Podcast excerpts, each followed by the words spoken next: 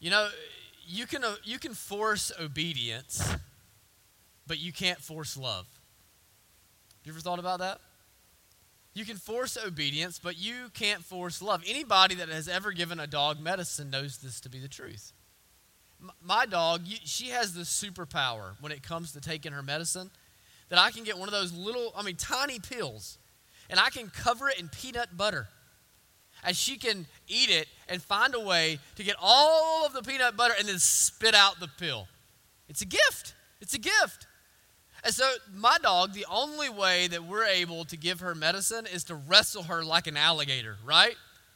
You stuff the pill in her mouth and you hold her jaws shut until you've realized that she's finally swallowed it. We know the same thing if you've ever uh, tried to give chores to a child. You know that you can force obedience, but you can't force them to love it, right? Uh, you're doing math homework and you've went over and, and, how many times have they gotten up from the table? Uh, like, like for real. How many times have they gotten up from the table? It's awful right? Uh, they, they every do you know how many times my eight-year-old has to go to the bathroom during math homework? It's really amazing and, so up and down up and down and then finally you're like i am not trying to make you do your math homework because i hate you I want you to do your math homework because I want you to not embarrass yourself when you're balancing a checkbook, right? So you can make them do it. You threaten them within, within an inch of their life. You, you ultimately make their lives totally miserable, but you can make them do it, but you, you can't make them love it. You can force obedience, but you can't force love. And the difference between begrudging, mechanical, obligated obedience and passionate, loving, zealous obedience is a massive one in the context of the Bible. That this is this gap is the difference between uh, this gap between obligation and love is the difference in the scripture between blasphemy and worship that if I serve God out of obligation, if I serve God because I'm forced to, if I serve God because I have to, if I serve God because I'm being made to, then I am trying in some way to win His favor. I'm trying in some way to raise my standing. And by doing that, the good things that I do actually bring offense to God because they don't worship Him. They don't value him. They don't see him as the natural outworking of everything good in my life as a, as a pleasure, as a, as, a, as a cheerful, zealous opportunity to obey. But in my life, when there is a passion, a deep seated passion for the glory of God, when there is a, a deep seated passion for the things of God, when there is a passion to bring honor to His name and to bring pleasure to His person, when there is a, a desire for others to, to see Him and a, a, an energy within me to, to carry it out, the smallest actions, the smallest things that I do become acts of worship. The smallest things that I do become offerings to Him. So it's an ironic thing, isn't it? That two people can do the exact same thing. Two, pe- two people can try and in their life have the exact same obedience, and for one of those people, it, it is blasphemy, and for the other person, it is worship.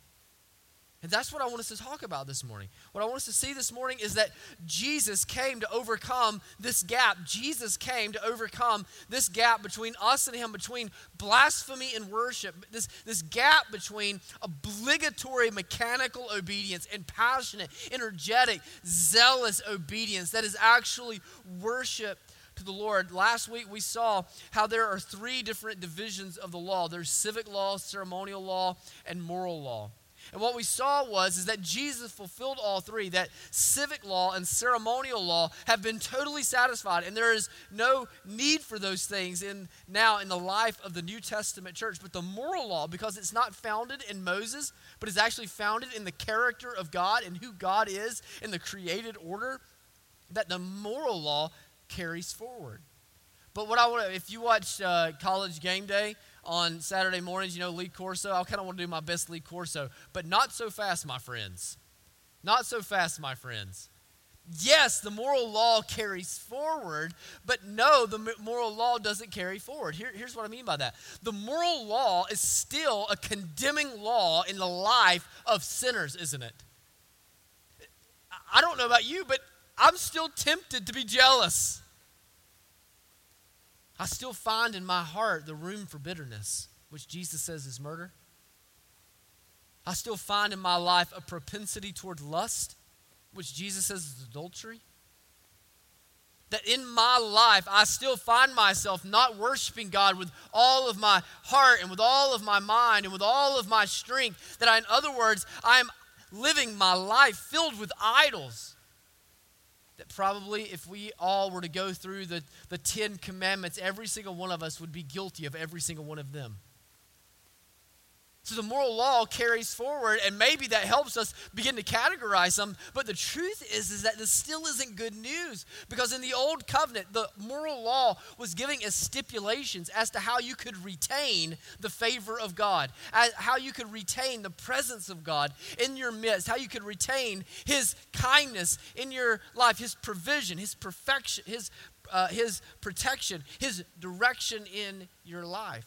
But the truth is, is that what Israel discovered over the whole of the Old Testament and what all of us have found to be true is that we are not capable of upholding them. And so if that is the stipulation for the, for the presence of God and the favor of God in our lives, we have no hope. And that's where the new covenant comes. That's where the new covenant comes. This morning, uh, Andrew read from Jeremiah 31, that fa- most famous new covenant passage. And that what I want you to see is yes, the moral law carries forward, but the moral law carries forward, but in a greater way. In a greater way. That the moral law carries forward in the New Testament, but it is no longer the law of Moses. That in the new covenant, it becomes the law of Christ the law of Christ. And the law of Christ supplants the law of Moses in every way and is greater than the law of Moses in every way because it is able to overcome the gap between my unfaithfulness and my obedience and my desire for the presence of God, that Jesus overcomes these things. So, where we might see that the Mosaic law, the original moral law, are the stipulations of the old covenant, how we might retain the favor of God. What we're going to see is that the law of Christ in the New Testament is the expression the expression of the covenant. It is the expression of the newfound passion and zeal and transformation, the expression of the Holy Spirit taking residence in my life. And so, what I want us to look at this morning is the nature of the law of Christ. And look, y'all, I realize the last couple of weeks we've been in the deep end a little bit, but I'm telling you, this is where we have to be. If we want to be able to respond to this generation, if we want to be able to disciple our children to respond to this generation, we've got to have the underpinning. We, we've got to have the foundation. And so hang with me again this week. The law, we want us to look at the nature of the law of Christ. The first thing that I want you to see this morning is that the law of Christ is a law of love. That the law of Christ is a law of love. I want you to notice how our passage is bookended this morning. And what you're going to see is that love has always been the aspiration of the law. That the law never existed simply to be obeyed. The law existed to provoke us to the love of God. The, the law existed always, aspiring for a people that so loved God, so were deeply enamored by God, so zealous for God, that they lived according to the character of God and lived according to the holiness of God. So look at how our passage is bookended. Verse 2 says what? Speak to all the congregation of the people of Israel and say to them, You shall be holy, for the Lord your God is holy. For I, the Lord your God, am holy. That if we were going to summarize the book of Leviticus with a theme verse, I think I mentioned this last week. This is the verse. This is what all of Leviticus is about. It's how the people of God can reflect the character of their God. How the people of God can be holy as God is holy. But there's a key word, and he repeats it throughout the passage, and it is the word your. Your. That I am your God. That I'm not the God of all the other nations. I'm not the God of all the other peoples. I'm not a God at a distance.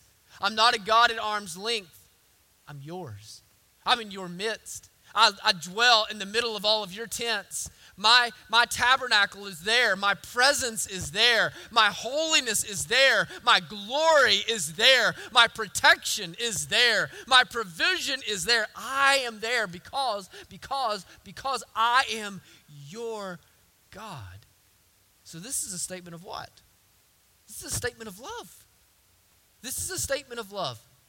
That before he gets into all these other things, remember when we looked at Exodus chapter 20, the very first time in the Bible that we read of God's love is where? It's in the middle of the Ten Commandments. In the middle of the Ten Commandments.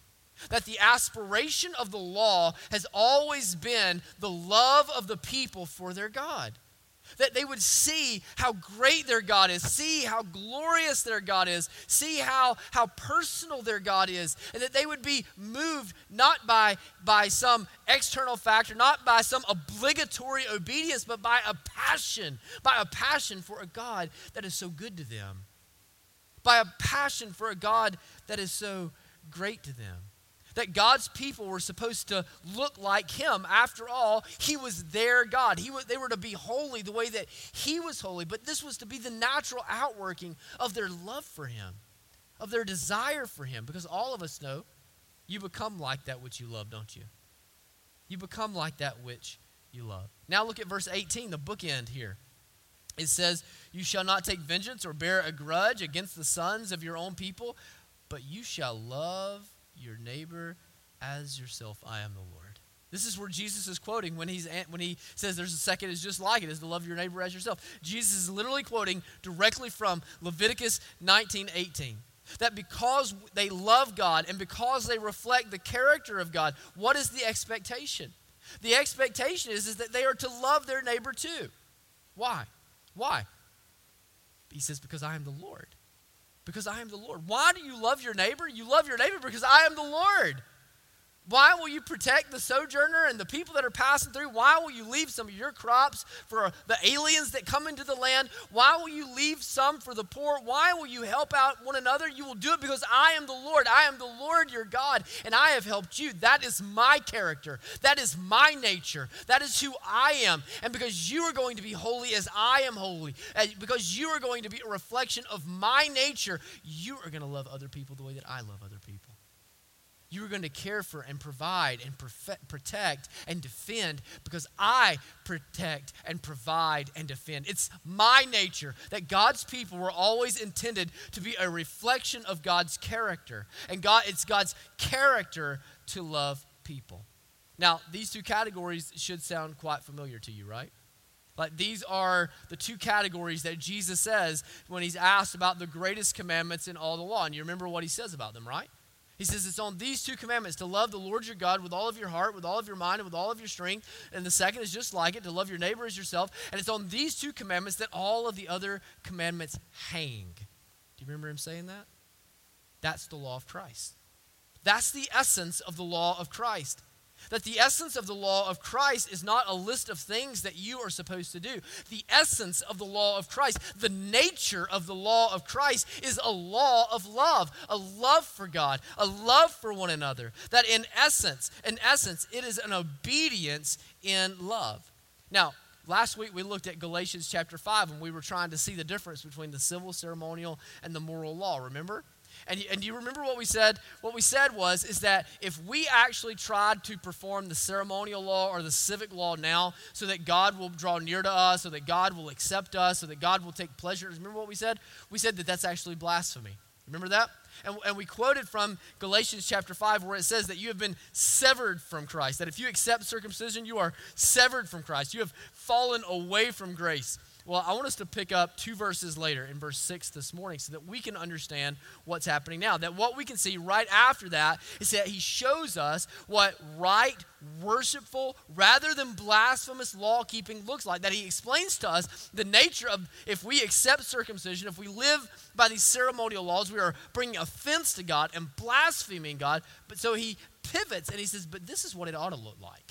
This is what it ought to look like. Look at verse 6. I have it on the screen here with it says, For in Christ Jesus neither circumcision nor uncircumcision counts for anything, but only faith working through love. Faith working through love. That's the law of Christ. The law of Christ is faith working through love. That is, it's, love, it's loving Jesus so enthusiastically that it changes your disposition toward others and your disposition to Christ. It's having jealousy in your life eradicated because you don't need all the other things. You are so intensely satisfied in Christ. It's not needing to lie so that you make yourself look better in the presence of others because Jesus has already validated you. Jesus has already shown you your value. And your disposition toward Jesus is that He is all you want and He is all you need. It's having no need in your life for sexual immorality and the pleasure that it brings into your life because you take pleasure fully in Christ. That if you don't have anything else, if you don't have anybody else, that you have Christ and Christ is enough. That is finding yourself fully satisfied in Jesus so that now your faith is working through love. Not just your faith working, not just your faith doing, and it's not just you loving. It's your faith working through love. You see, typically, we kind of have this versus attitude, right? When it comes to faith and love, we work in love. That typically, what I found is most people are either worker people or love people. They're work people or they're love people. In, in, the famous Bible study, you have Martha, the worker, you have Mary, the lover, right? You, you, you have the spirit people and the truth people. And there's this, this you there's one group of people that are like, I just got to do. I got to keep working. I got to keep trying. I got to keep laboring. I got to I got to keep sweating. I got to keep waking up early. And if, I, if things are going bad, I'll tell you what I did. I didn't work hard enough. I got to wake up earlier. I got to get up earlier. I got to work harder. I got to do more. More people got to be helped. More people got to be served. More people got to be cared for. And what happens? Their soul dies. Their soul dies. Because they were always working from the outside in. They were always busy. And they equated busyness with love. But internally, there was no passion. Internally, there was no enthusiasm. Internally, there was no zeal. That the spiritual part of the person was always languishing. The spiritual part of the person was always starving. Internally, there was a desert, while on the exterior, they were trying to be a fountain. And fountains in the middle of deserts without a source run dry. But then you have love people, right? Well, we just got to love. They sit there and they talk about love. They write essays on love. They write poems about love. They sing songs about love, but they still stay sitting there. They still stay sitting there. And, and, and here's what Paul would say. Here's what Paul would say is love without works is not love. And works without love is not worship.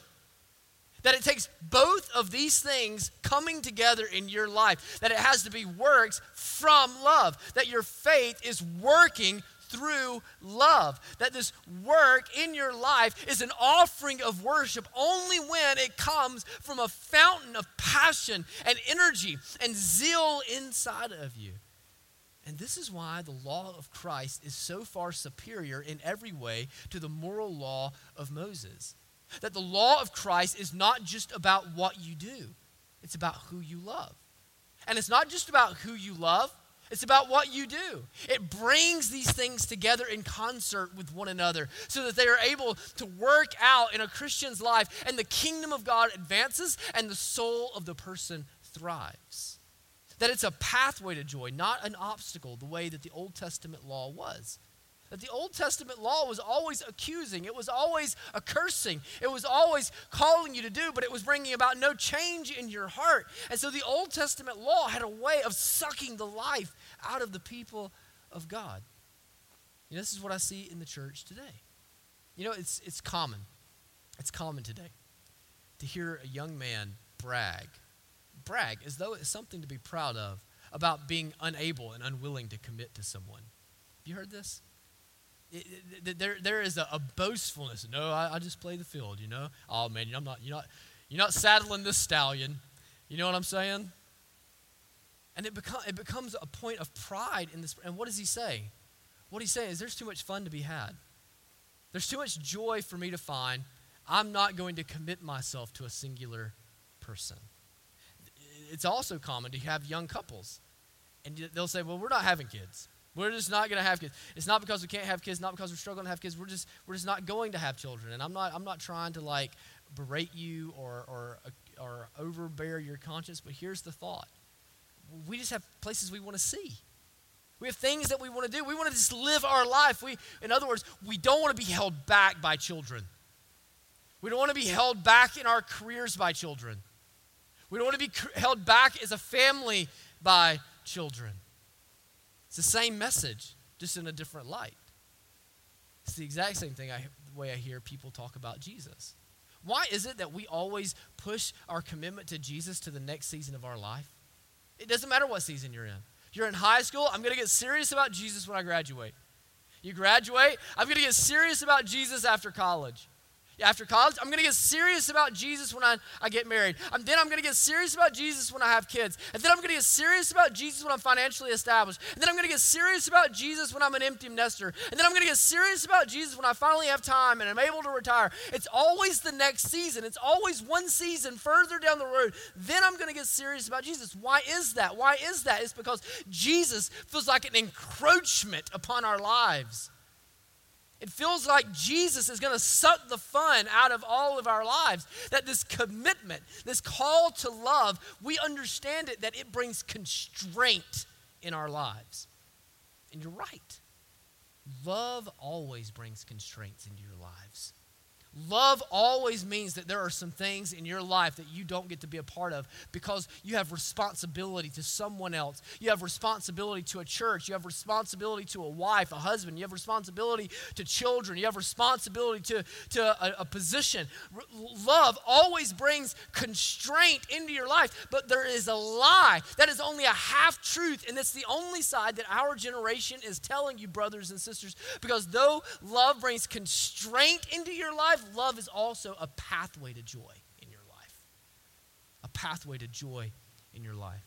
It brings greater constraints, sure, but it brings greater love. It brings greater love. That, yes, yes, loving a singular person is difficult. Loving a singular person limits your options. Loving a singular person means that you are excluded from some relationships, but you get to know a depth and a richness and a, and a comfort and a vulnerability and a passion and a power that those who play the field can never know.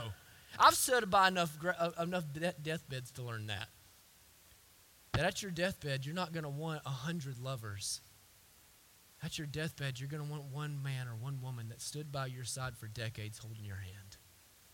You know why? It's a greater joy. It's a greater joy.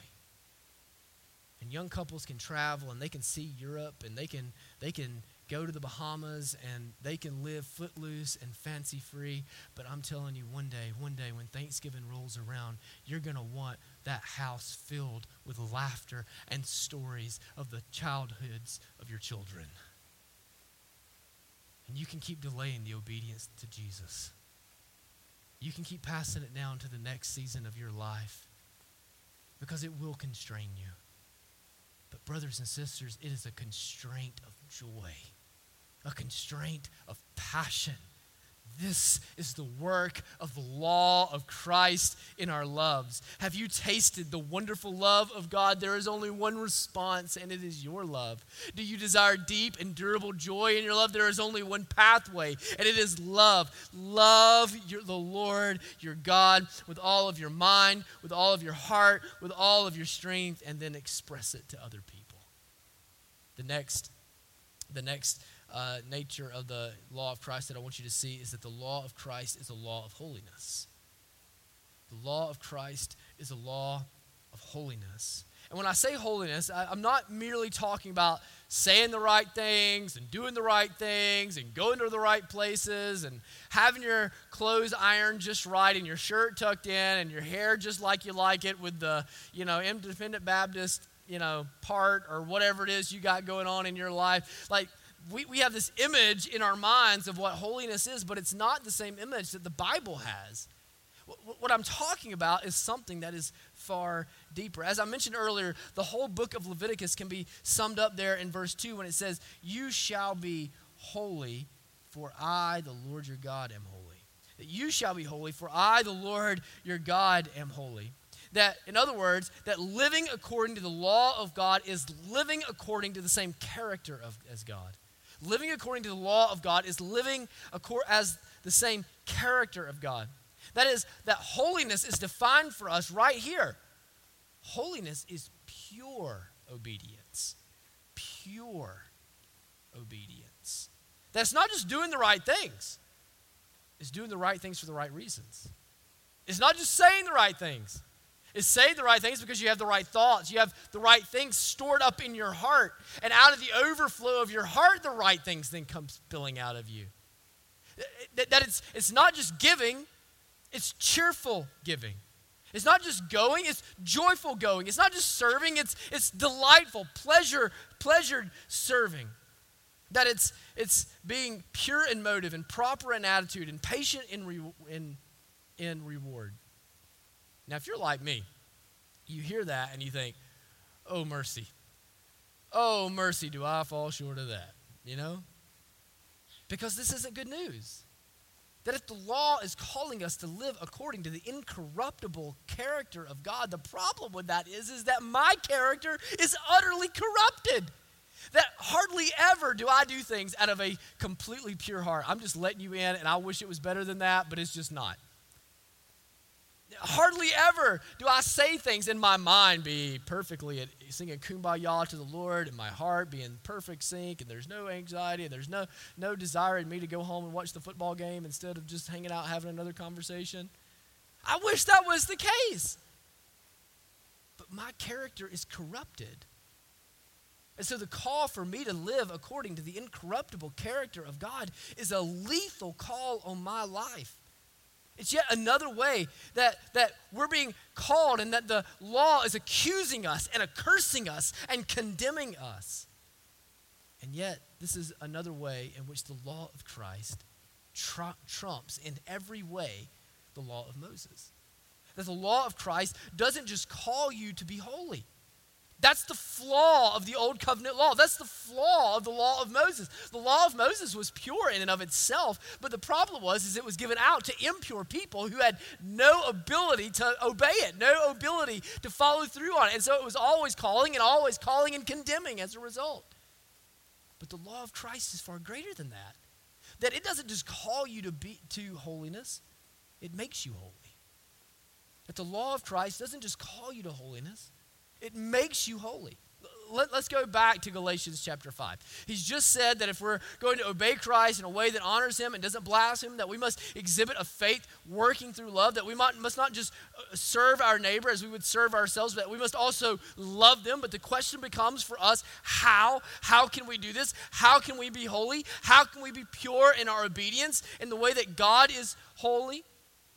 And this is where we get to that famous passage in verses 16 through 23. It says, But I say, walk by the Spirit, and you will not gratify the desires of the flesh. For the desires of the flesh are against the Spirit, and the desires of the Spirit are against the flesh. For those are opposed to each other to keep you from doing the things you want to do. But if you are led by the Spirit, you are not under the law. Now, the works of the flesh are evident sexual immorality, impurity, sensuality, idolatry, sorcery, enmity, strife, jealousy, fits of anger, rivalries, dissensions, divisions, envy, drunkenness, orgies, and things like these. I warn you, as I warned you before, that those who do such things will not inherit the kingdom of God. But the fruit of the Spirit is love, joy, patience, kindness, goodness, faithfulness, gentleness, self control. Against such things, there is no law. Against such things, there is no law. Do you see what the Spirit accomplishes in our lives? Do you see this? If I were to ask you to describe to me the character of God, how would you describe the character of God? Now, this is what the law is calling from us, right? The law is calling out of us to live according to the character of, of God, to be holy as I am holy. Now, if I were to ask you how to describe the character of God, what words would you use? My bet, if I were a betting man, and I'm not anymore, is that you would use words like love, joy, peace, patience, kindness, goodness, faithfulness, gentleness, self control. Does that not sound like the character of God? That's the character of God. And what is the Holy Spirit at work in my life and in your life at accomplishing? Transforming my character into God's character transforming my nature into God's nature. transforming who I am into who Jesus is. That the Spirit is actually at work in my life, imprinting upon my heart, imprinting upon my heart the very character of God, writing as Andrew read from Jeremiah 31, writing the tablets of the law upon the tablets of my heart because I am his people and he is my God. And so it is in, literally imprinting, the Holy Spirit is imprinting upon my heart, the very heart of God himself, that the law of Christ is God's character written upon the hearts of his people. It is the Spirit applying the moral law to my heart. This is how the moral law carries forward, but in a greater way. That now the moral law is not given to us simply in a book, it's not given to us simply on tablets of stone. It is imprinted upon my heart and imprinted upon your heart. That we're no longer marked by external things. We're not marked by a circumcision of the flesh anymore we're not marked by civic laws and ceremonial laws and wearing shirts of a single fabric and having an ethnic. We're, we're not marked by that stuff anymore. Now, we're marked by the very character of God Himself.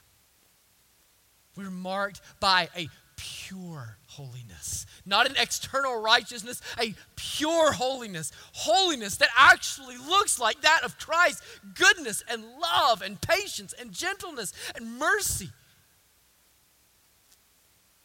So I wonder, as we see these things coming to bear in our lives, so that faith is now working through us in love, what do we do when our, when our obedience doesn't feel joyful anymore? You ever been there? You, maybe that's in the back of your mind the whole way. Am I not a Christian if my obedience is not joyful? Again, this is the flesh and the, and the spirit. This is the conversation, the exact conversation that, that Paul is having here that because we are still fallen people living in a fallen world, that even those of us who have the presence of the Spirit of God in our lives find seasons of our lives in which our obedience is not zealous anymore, where our obedience is not energetic anymore. What do we do in those times? What do we do in those times when we are we are law keeping, but our law keeping is not in a, any way coming from the passion of our hearts? Well, the answer is not to focus on your law keeping. The answer is not to focus on your law keeping. That is the exact wrong thing for you to do. The answer, the answer is to focus on your relationship with Jesus. The answer is to focus on your relationship with Jesus. That is, I think there's two things that you should do. I think on one hand, you should confess your sins. You should confess your sins. I don't know that there's enough confession happening in the church today. When was the last time you went and poured out your guts before God? When was the last time that you went to a brother or sister in Christ and just confessed your sins to them? James says that this is a call to freedom in Christ freedom, accountability, joy. When was the last time that you went and all this, these things that are bringing division between you and God, these things that are bringing distance between you and God, what, when was the last time you went and you just confessed all of them? You see, your sins will not cause God to leave you, but God will allow your affections to to cool off as a result. Go, confess your sin. And then, and then what's the second thing that we can do? It is to pursue and seek a fresh discovery of Christ. When was the last time that you learned something about Jesus that left you standing just stupefied? When was the last time that you learned something new about the heart of Christ or the nature of Christ or the mercy of Christ or the doctrine of Christ? Or the, when was the last time that you left something and your only response was not to argue, it was not to debate, it was not to think it to death, it was to raise up your arms and worship God? In other words, in other words, confess sins, confess sins, seek fresh discovery of Christ, or Walk by the Spirit, not gratify the desires of the flesh. It's the same thing. Mortify the sins in your life. Mortify the flesh in your life. Put to death all of those things in you that bring division between you and God. And then in the Spirit, run after the holiness of Christ, the glory of Christ. Because what is the work of Christ in the lives of sinners? It is the conviction of sin and the revelation of Jesus. When you were first saved, when you were first saved, was there any hesitation in your obedience? when you first, for the first time, discovered grace, was there anything less than passion when God called you to go and to serve? My guess is no. What was happening in your life in that moment? The confession of sin and the discovery of Christ. Let's go back there, brothers and sisters. Let's go back there. One final thing about the law of Christ that I want you to see this morning is that the law of Christ is a call to action. It's a call to action. That is, Leviticus 19 understands that your devotion to God is to have practical, real world ramifications. In other words, you shall love your neighbor as yourself. Paul even says the same thing when, he, when he's framing this up. You shall work, you should be your faith working through love, and the whole law is fulfilled how? Is fulfilled by loving your neighbor as yourself. That holiness was never meant to be passive, but active. It's interesting how Paul applies the law of Christ in Galatians, isn't it? That at the end of this section in, in chapter 6, verse 2, he says, What? Bear one another's burdens and so fulfill the law of Christ. That's that phrase. That's where I get that phrase that I've been using all morning. Bear one another's burdens and so fulfill the law of Christ. In, other words, the way that we live out God's law, Christ's law in our lives, this, this transformation, this application of the character of God in our lives, the way that we live that out by loving one another, by bearing one another's burdens, by restoring one another when we fall into sin, by ministering to one another when we feel like everything's falling apart, by supporting each other when it feels like we might faint and pass out. That is, that Jesus is the fulfillment of the whole law. But Jesus, as the fulfillment of the whole law, has saved us so that now, actively, presently, in the here and now, we might fulfill the law. How do we fulfill the law? What did Jesus say he came to do? He came to inaugurate his kingdom. He came that his kingdom might come, that, that the kingdom of God may be the same on earth as it is in heaven, right? And do you know how that happens? Do you know how that happens? It happens through us. It happens through us caring for one another and loving one another and ministering to one another. It happens when we take the character of God and begin to live it out among one another in a way that is identifiable as the kingdom of God. What did Jesus say? This is how they will know you are my disciples by the way that you love one another. It is the fulfillment of the law. It is the advancement of the kingdom. It is God's glory being spread to the ends of the earth. See, the law of Christ in this way is a call to action. It's a call to action. It's a call to restore others when they fall into sin and to bear burdens and to love each other sacrificially so that we can fulfill the law. J.I. Packer says in his book, Knowing God, he says that the clearest identifier of a person and whether or not they know God is whether or not they have energy for God. And the clearest way that we know whether or not we have energy for God is by how we treat each other, by how we help each other, by how we bear burdens for one another, by how we serve one another. As I, as I thought about this, as I thought about the fulfillment of the law of Christ and bearing burdens, you know what I started thinking about? I started thinking about a lot of you. A lot of you. You know, it's not uncommon for me to call our widows and for them me to ask them what we can help them with and for them to name somebody to me that's already helped them out that I didn't even know anything about.